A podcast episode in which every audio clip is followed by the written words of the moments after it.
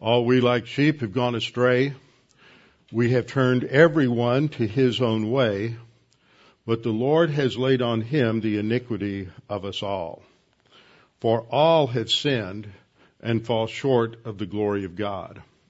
But God demonstrates his love toward us in that while we were yet sinners, Christ died for us.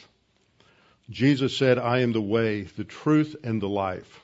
No one comes to the Father except by me. To Martha he said, I am the resurrection and the life. He who believes in me, though he were dead, yet shall he live. And whosoever lives and believes in me shall never die. Do you believe this? Before we open God's Word this morning, let's uh, bow our heads together, go to the Lord in prayer.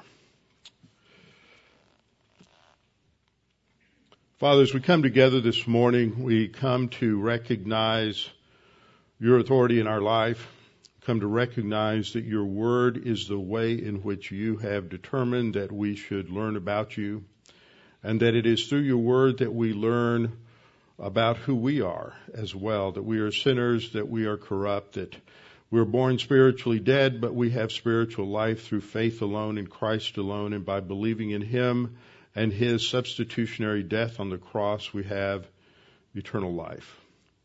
Father, we recognize that this is part of your plan of salvation, determined from eternity past, and that this is working itself out in human history under your sovereign guidance and your sovereign will. Phrases and terms that are difficult for us to comprehend and understand and to uh, attempt to probe their depths is just uh, extremely difficult, if not impossible, for finite beings.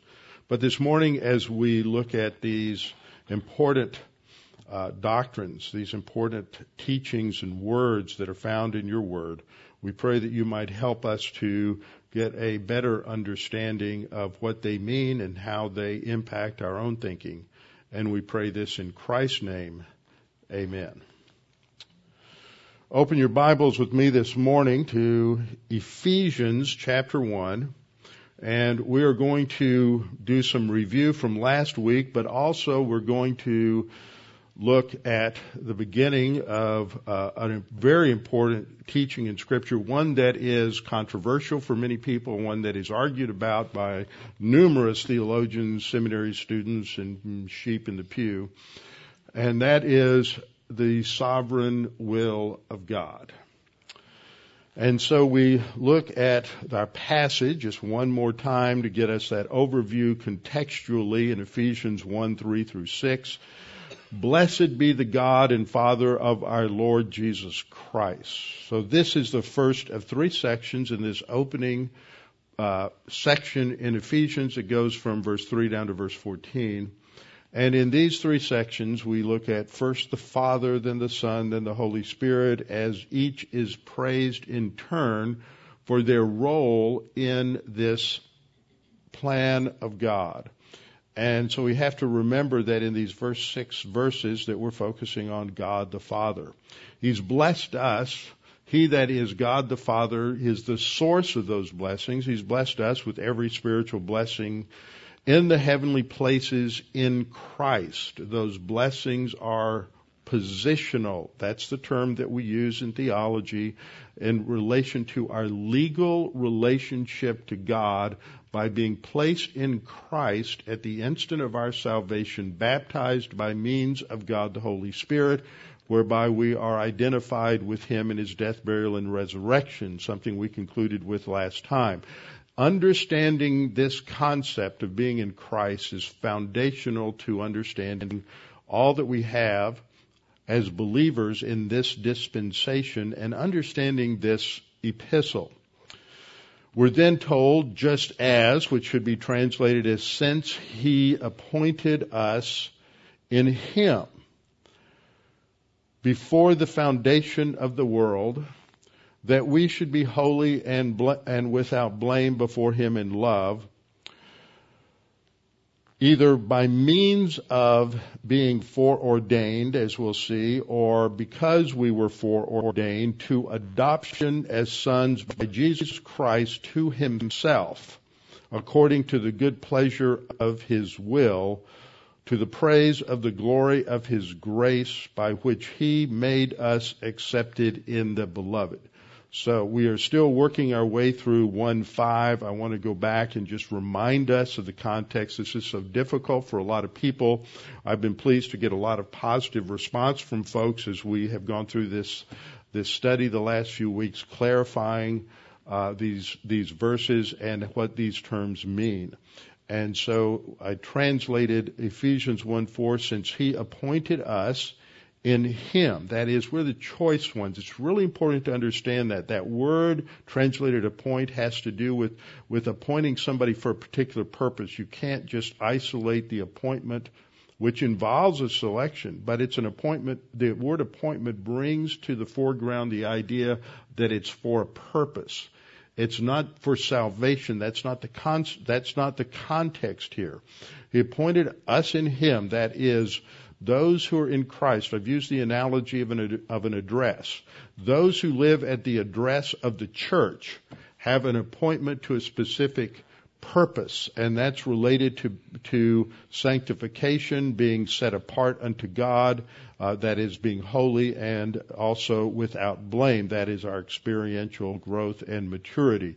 This occurred before the foundation of the world, and that we should be holy and without blame before Him in love, by means of love. Love is integral to the believer's spiritual life and spiritual walk.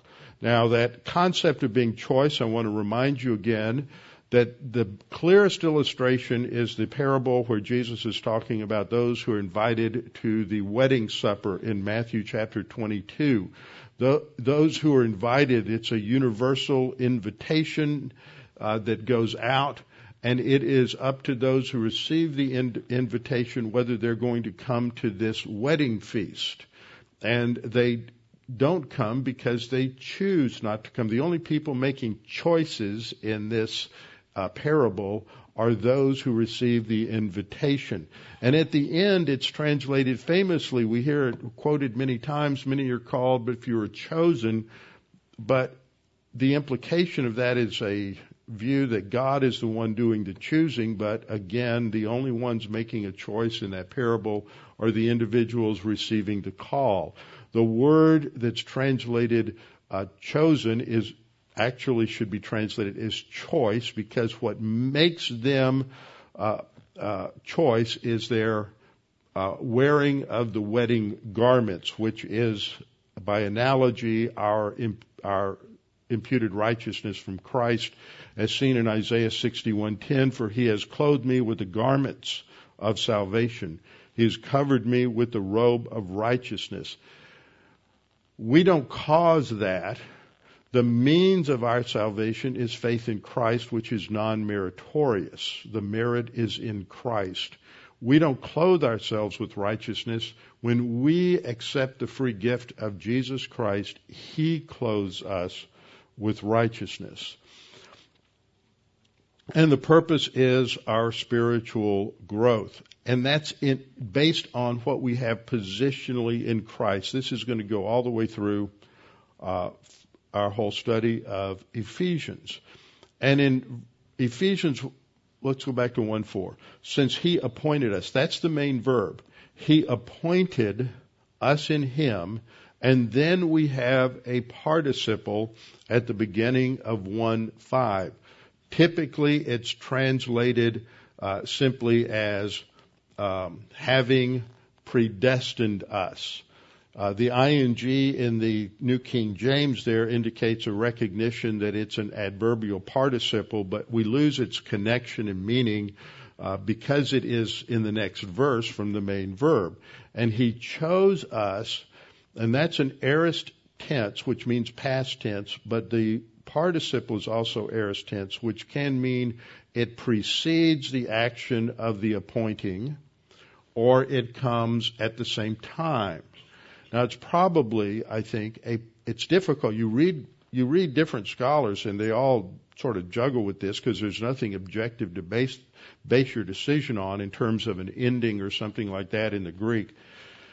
It can either be means, which is what I think, he appointed us by preordaining us to adoption as sons. So the, the appointment is to be, is to be holy and blameless in, in Christ. And it's done by preordaining us. And if you translate it as means, it's, it, it happens at the same time as the appointing. Now, it could be cause. He appointed us because we were preordained. And that would work too, that that would indicate that God has set a destiny or a, a, a, a task for us ahead of time. That's what ordination is, going back to the ordination of a pastor. You are setting them apart and recognizing they've been, uh, they, they've been uh, provided by God with the gift of pastor teacher for a role. It is not a, they're not being predestined to be a pastor. They are being recognized as a pastor and with a mission. And that's the idea. They're being given a mission. So if it's cause, that has the idea because we were preordained to adoption as sons. So that would indicate that pre, this preceded the appointment. The and, and again, I want to point out that neither adoption as sons nor that we should be homeless and blameless have to do with, with our eternal destiny. This is not a passage related to selecting those who will be saved and not selecting others. It relates to our, uh, our, our salvation. So we have, as I've gone through this, the, um, three stages of our salvation. Phase one is justification, where we're freed from the penalty of sin. And this simply means that at the instant of faith alone in Christ alone, we're justified. We're, we receive the imputation of Christ's righteousness and we're declared to be just. At the same time, we're regenerated and we become a new creature in Christ. We enter into this new life. That new life, therefore, has to be nourished, and that is the second phase, which is our spiritual life or our spiritual growth, where we uh, learn to apply the Word of God to our life and experience some measure of freedom from the power of the sin nature. And then the third phase is when we are absent from the body and face to face with the Lord in heaven. So, as we look at our passage, going back to the way I have uh, translated this, it is by preordaining us to adoption as sons through Jesus Christ unto himself. Now that's the New King James, and I left it that way to make this point. In the, in the Greek it says to him. So is it to himself or to him? And if it's him, who's the him? The him is the Father. We can demonstrate that because this is all about the Father in these, in these verses from 3 to 6. We are adopted by Him. That also relates to the Father, Son analogy in understanding adoption. He is our Father. So we are not uh, adopted as sons through Jesus Christ unto Jesus, which the Himself suggests for some, but He preordained us, that is, God the Father preordained us to adoption as sons through Jesus. He is the means. Uh, it is salvation is always spoken of in terms of means and not causation. Faith in Jesus is the He's the means to salvation. It is uh, the Father's plan that is the ultimate cause of our salvation. But we receive salvation by trusting in Jesus Christ alone. So the him, I think, is a better translation, and we are uh, adopted as sons through him. So we talked about adoption last time. I want to review it briefly for those who may not have been here last time. It's good review. It's important to understand this for all, all of us, and I want to add a few uh, new things to it. First of all, I said that adoption is used in the New Testament as an illustration by analogy of our new of the new position of a church age believer in his relationship to God. This elevates us above any other believer in any other dispensation. In the Old Testament, Israel is corporately adopted by God, but not individually. No church, no believer in the Old Testament, in the dispensation of the patriarchs or the dispensation of the law were ever adopted individually into God's family. So we have a truly unique position and privilege as sons and heirs. the background for this is to understand the cultural dynamics, and that is that the role of adoption is to invest a non-biological son with the privileges and responsibilities of an adult son. And that is the core idea that you have in the analogy. That's what Paul is speaking to in describing our uh, church age believer. There are the the word that is used here in the Greek, huiothesia, is found in Romans 8:15 and 23, Romans 9:4 in relation to the Israel had received adoption, so that doesn't relate to the church age believer. Galatians 4:5 and Ephesians 1:5. Now, here's an important thing I don't think I've seen anybody bring out and that is that in each of these other passages that speak of adoption, they're all embedded in sanctification context, spiritual life context. They're all embedded in spiritual growth context. And uh, they're in other words, uh, this isn't talking about um, something that that is related to some sort of predestination. It is it, it, that's not, that, that's related to phase one. Phase one, we, we receive the position of adoption, but we live it out. We need to develop it in terms of our spiritual life. The emphasis there is its significance for how we live on a day to day basis. So under point four, to understand the analogy, we have to understand that, that there's, there's no such thing as adoption in the Old Testament. There's, there's a, there's sort of a form that you might recognize with um, some of the Old Testament saints are practicing something analogous to adoption, but there's no Hebrew word for adoption. So we have such things as, as Abraham, uh, seeing Eliezer as his heir. We also have Laban uh, designating Jacob as his heir.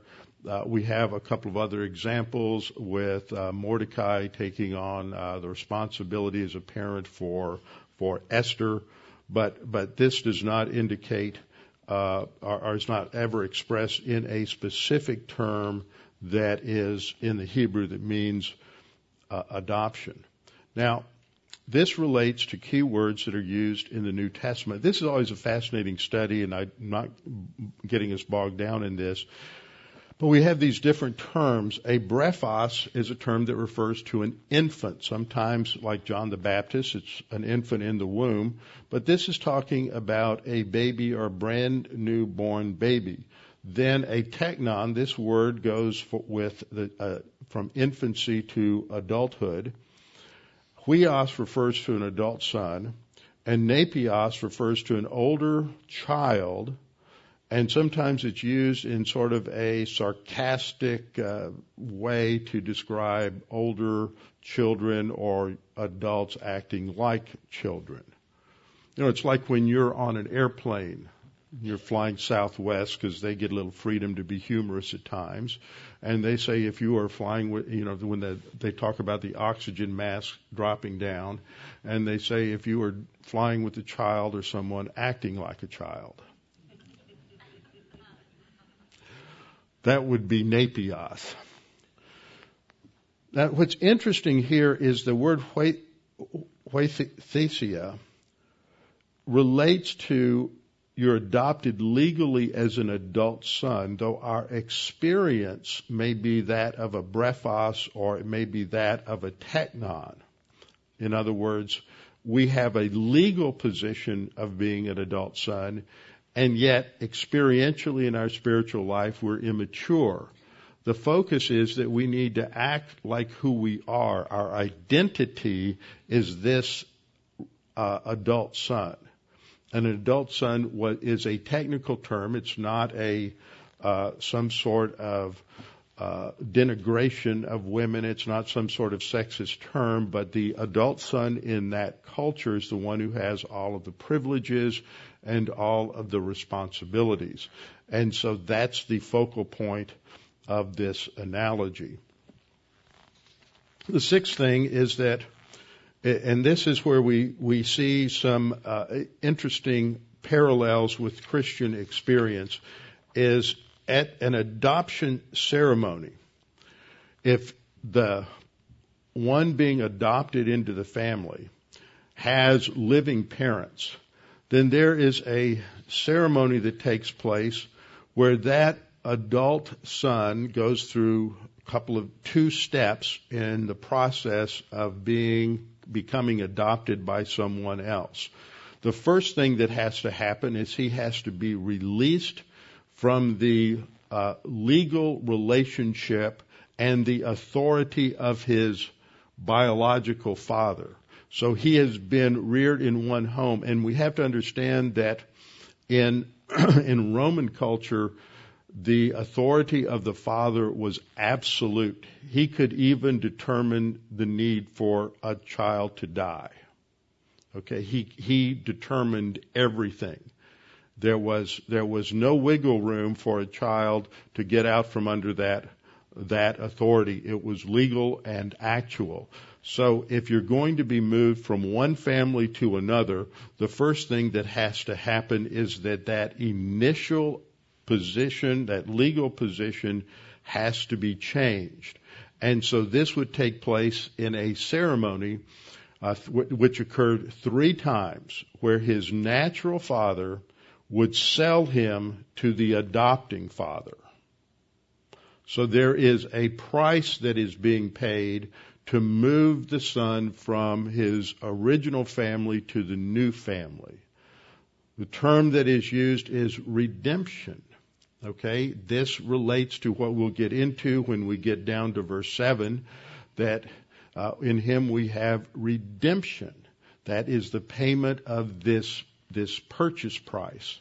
And so the new father pays a redemption price. The son that is being adopted is being sold by his natural father as a, as a slave.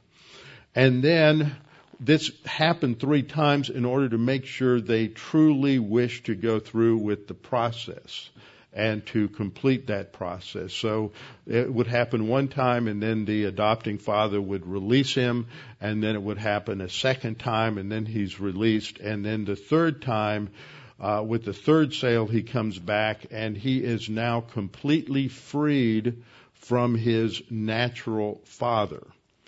Now, one of the things that comes to bear here is we are born spiritually dead, but we are of our father, Jesus said to the Pharisees. We are of our father, the devil.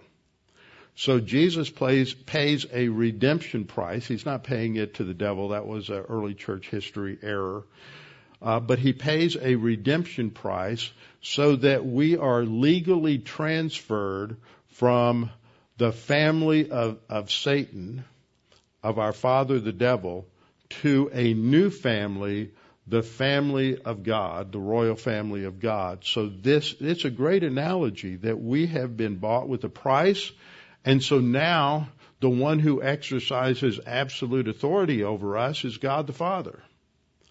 Whereas before the one who exercised absolute authority over us was, was Satan, was the devil. So we're transferred completely into a new family and with that legal transaction and our new position, we're given all the rights and privileges of an adult son. That's what would happen in the in the Roman system is the adopted son is now viewed as the natural son and this is done for the purpose of of of creating an heir for the preservation of the family of the adopting uh, of the adopting father. So I want you to look down to verse 11. In Him, in Christ, also we, that is, we who are in Christ, have obtained an inheritance. And then look down to verse 14. Who is, talking about the Holy Spirit, who's mentioned at the end of verse 13, the Holy Spirit of promise, who is the guarantee of our inheritance. So we have inheritance related to the role of the Spirit. We have inheritance related to the role of God the Son. And this goes back to the action of adoption that is performed by God the Father back in the first section related to God the Father. So this whole thing comes together in a, in a remarkable way. And this, this idea of inheritance is so critical for us to understand as a funda- fundamental motivator in the spiritual life. To recognize, first of all, who we are in Christ as an adult heir, and secondly, to recognize that there are, there's more than one inheritance. And so uh, there's different dimensions there, and I'll come back to that in just a second, which is what we wrapped up with kind of last time. So in, in the book of Galatians, Paul uses the child's pedagogue to illustrate the history of salvation uh, in relation to Israel to the law, so that now we are, as an adult child, freed from a pedagogue, which is we're freed from the law. The law, the Mosaic law, no longer has authority over us because we have been transferred uh, into this new position as an adult son. The Ephesians context puts the emphasis on the believer's new position as an adult son and that's significance for our inheritance and receiving that inheritance. Uh, the ninth point I looked at last time briefly, as I mentioned already, is that this takes place at the instant of salvation when we're baptized by means of the Holy Spirit. This never happened before in history, but at no time prior to Pentecost in AD 33 was anybody baptized. Baptism by the Holy Spirit is identification with Christ in his death, burial, and resurrection. Impossible for that to have happened uh, any earlier. But you will read, you will hear some Reformed pastors and theologians talk about this. It's a blurring of the distinction between Israel and the church, which is the second most significant as- aspect or defining characteristic of dispensationalism. That we must maintain that distinction between Israel and the church. And the thing that marks off the beginning of the church is the baptism by the Holy Spirit that occurs in Acts in Acts chapter 2.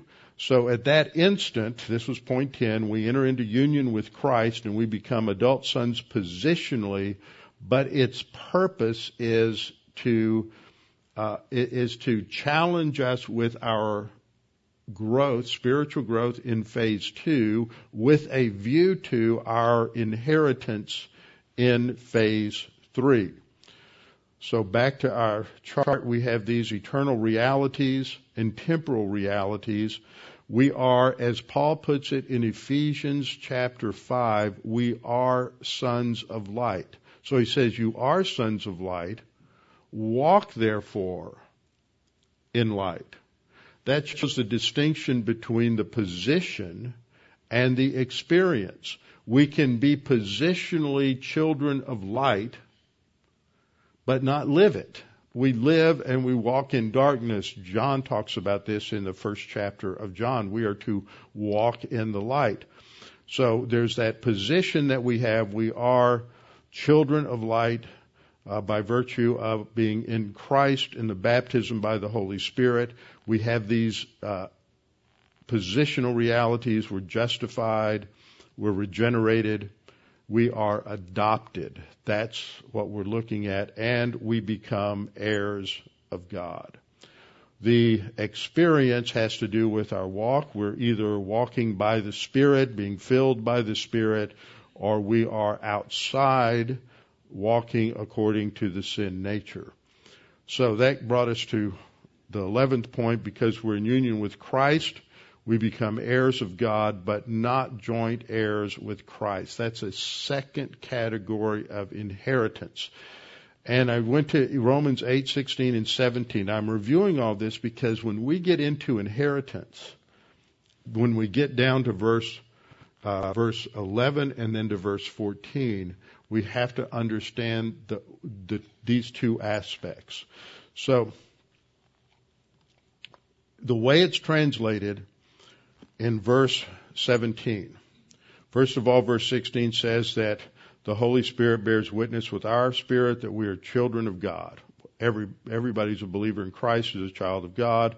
And if children, then heirs, heirs of God and joint heirs with Christ. The way it's punctuated here, there's no comma between heirs of God and joint heirs with Christ, and therefore they're viewed as synonymous.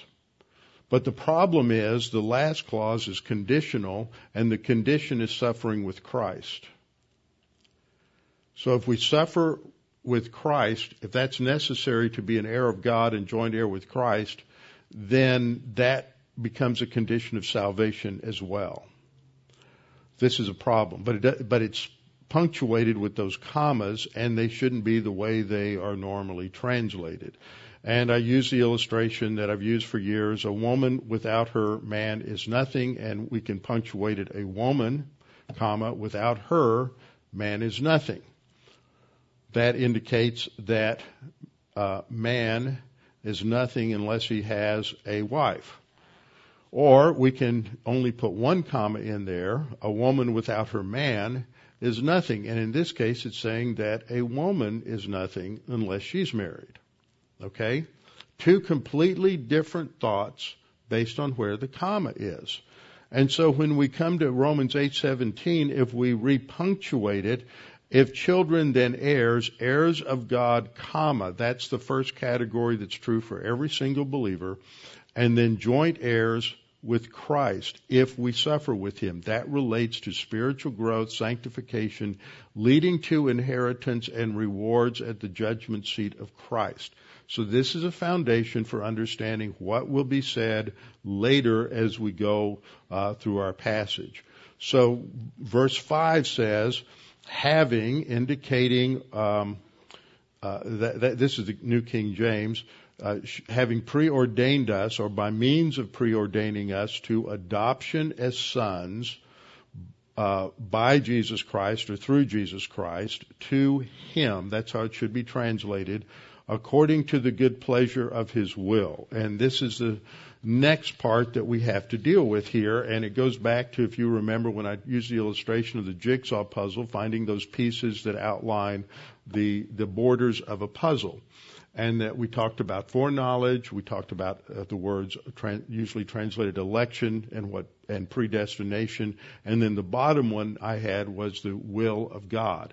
Well, this is where we get into talking about uh, the will of God. And this is, this can be a difficult, difficult topic for many people because what happens is so many people bring preconceived ideas to the text out of from various reasons. It could be a philosophical background. It could be because you've uh, always heard a certain explanation, but we have to look at what the text says. We uh, one of the big problems is that when you get into this discussion of free will and determinism, as it's stated in philosophy, or the sovereignty of God versus the will of man, the freedom of man, as it's articulated in Christianity, you can barely read anything on that topic at, at, from a Christian perspective without realizing that so much of what somebody says about it is going to be defined by philosophical constructs that don't come from an exegetical foundation in in the scripture. And so they import too much into into the context. So the first word that we see, according to the good pleasure of his will, is the Greek word uh, eudokia, which has to do with according to his good will, his good pleasure, or his satisfaction. And this indicates the fact that, that uh, first of all, it's according to, so that sets the standard for God's plan of salvation that's been outlined so far in verses 4 and 5 related to his uh, appointment of us in him uh, by means of being preordained to the adoption of sons. This is according to the satisfaction of his will. Some even say it is the, the pleasure of his will because that EU prefix on Eudokia indicates something that is good or pleasing. God is satisfied with his plan, in other words. He's pleased with his plan. Why? Because it conforms ultimately to his righteousness and his, his justice. And it relates to his will. This is where we get into some sticky things to have to think through. The word will simply describes will or desire. It does not necessarily define a hard and fast causation of every minutia in the universe. And this is what happens as we get into uh, into this this particular issue. There are basically, as I've summarized it here, I think three views that we run into uh, generally in in um, trying to handle this idea of freedom and determinism. The first is what I'll identify as impersonal fatalism, where we think that everything is already determined in life, everything is determined, everything will be what it will be as as the song goes, que sera, sera, what will be, will be. It's just pure fatalism. Whatever happens in our life, it was just fated to be that way by some impersonal force or forces. And there's nothing that we can do about it. And in this view, any um, any appearance or sense of making a free choice is simply a facade or a deception. We're not really making free choices. It was every detail, every decision, every thought is determined from eternity past. We're getting into some new forms of this in uh, modern times as a result of various studies with DNA and genetics because in in secular thought today there's no such thing as a soul there's no such thing as a spirit there's no such thing as an immaterial part of man everything is material everything is determined by DNA everything is determined by various uh, chemical processes and that man has no such thing as free will whatsoever. This is just uh, pure fatalism. Then we have a second view, which I, I'm calling personal determinism.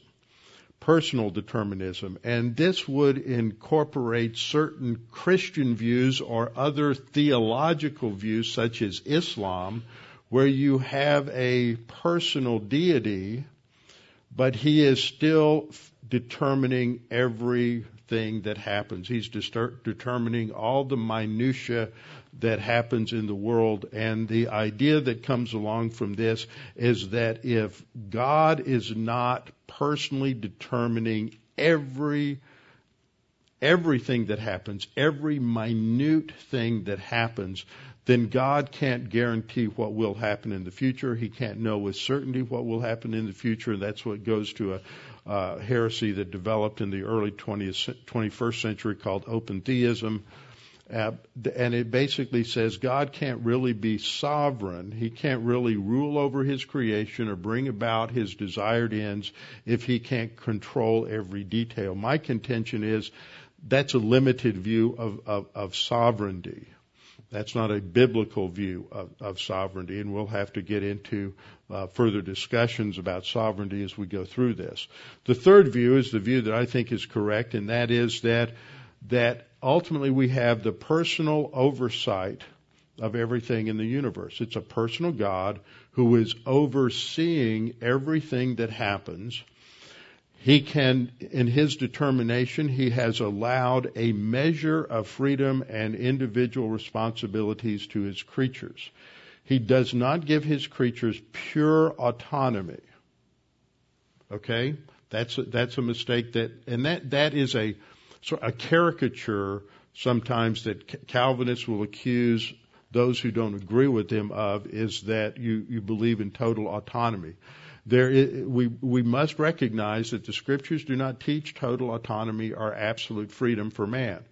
We are free with regard to our choice of whether we will accept the invitation to salvation or not. We are free with respect to our decisions as to whether we are going to live the Christian life and obey God or not. But we cannot guarantee results and we're not free to make just any choice in the world that we wish to make.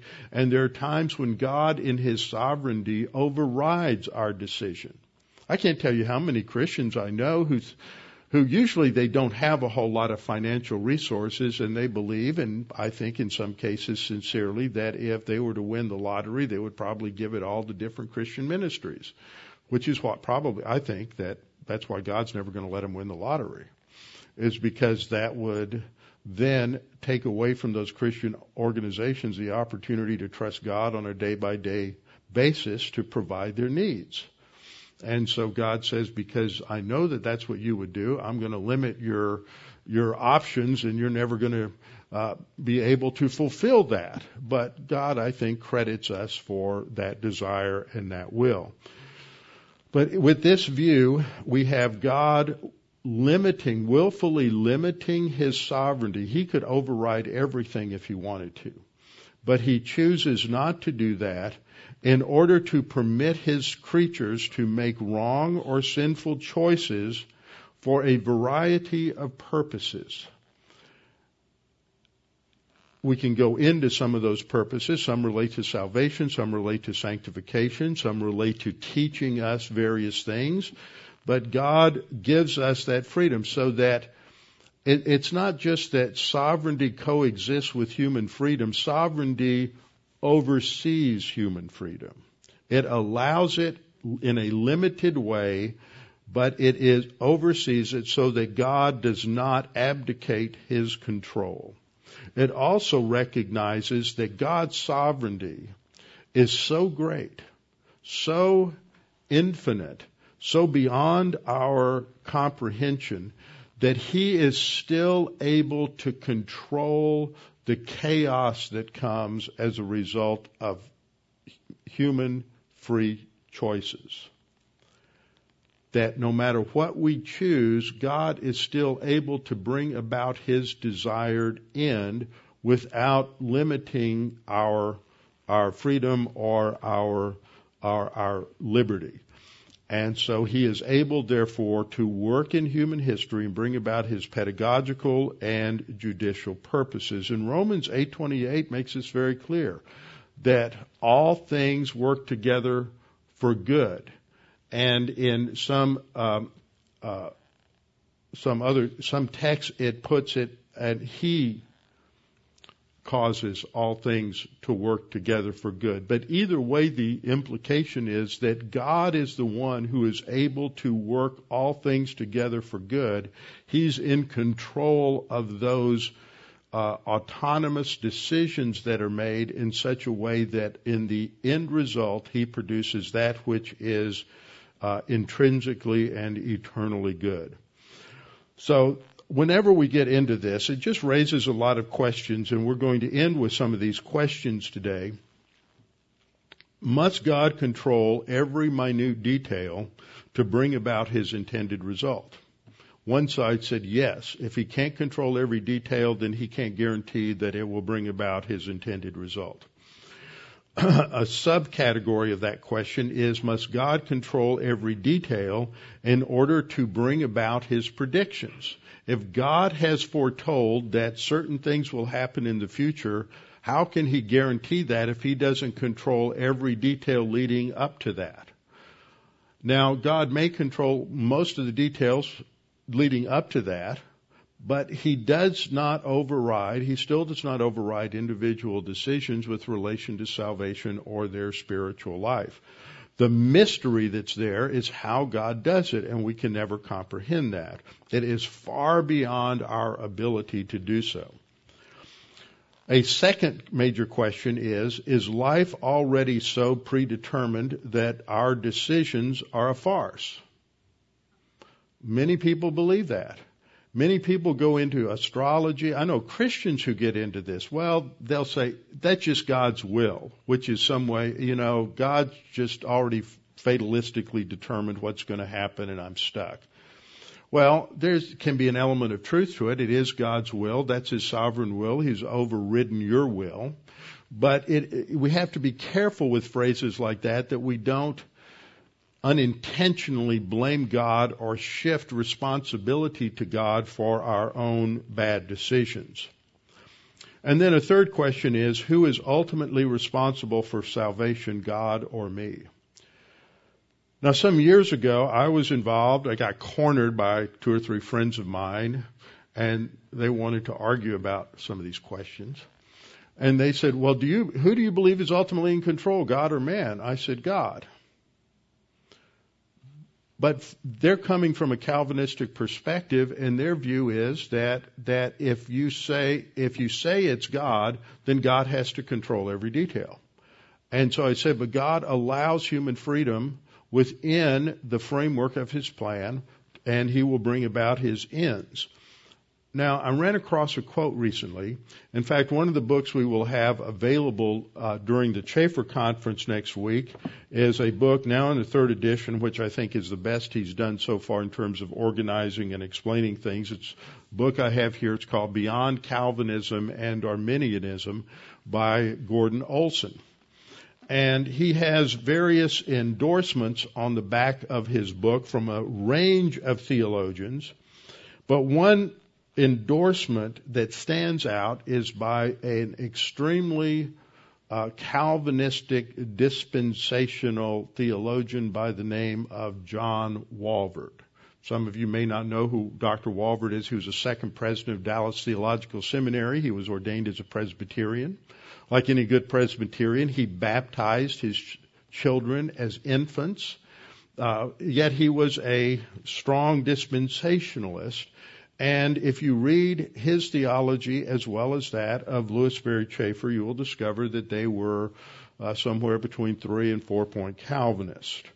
And in his endorsement, this is what Dr. Walvoord said. He said, In God's plan, some people will be saved and some would be lost, but on the basis of their own choices. God did not condemn them himself. That is a profound statement that ultimately we determine our eternal destiny. That God is also involved in that, and that's the mystery of of the whole uh, the whole conundrum. So we are condemned. Why in John three eighteen? We're condemned because we do not believe, and belief is an operation of our will, of our decision. Do we believe the gospel or not? He who does not believe in the name of the only begotten Son of God is condemned already. We're born spiritually dead, but even that concept of spiritually death is, dead is not what the Calvinist wants to put forth, which means totally incapable of doing anything, including believe. And um, and the analogies they use just don't do that. We'll get into those issues as we further develop this next time. Father, we thank you for this opportunity to study your word and Father, it's encouraging to understand that that to some degree you've given us responsibility, responsibility to determine our eternal destiny, responsibility to determine what we will do with your truth in our life. We pray for those who are listening today that they might recognize that their eternal destiny, if they've never trusted in Christ as Savior, is determined by them. It's determined by their response to the gospel, to believe on the Lord Jesus Christ and they will be saved. God is not going to override that volition. And for each of us here who are believers, that we have decisions to make each day, responsibilities each day, whether we will serve you and apply your word, or whether we will engage in living our life on our own terms. Those are real choices with real consequences in time. We thank you that Many times you override our decisions. Many times in your grace, you prevent us from experiencing all that we uh, truly deserve as a result of our sinful decisions, and that we do not always experience the consequences of our foolish and, and sinful decisions. And that is due to your grace. And that because your thoughts are higher than our thoughts and your ways are higher than our ways, we know that we can only understand these things to a limited degree. And beyond that, we just can't go. Father, we thank you for the opportunity to study Ephesians and to understand our truly unique position in all of history as your adopted heirs and that we might use that reality to become joint heirs with Christ through our application of your word in our life. And we pray this in Christ's name. Amen.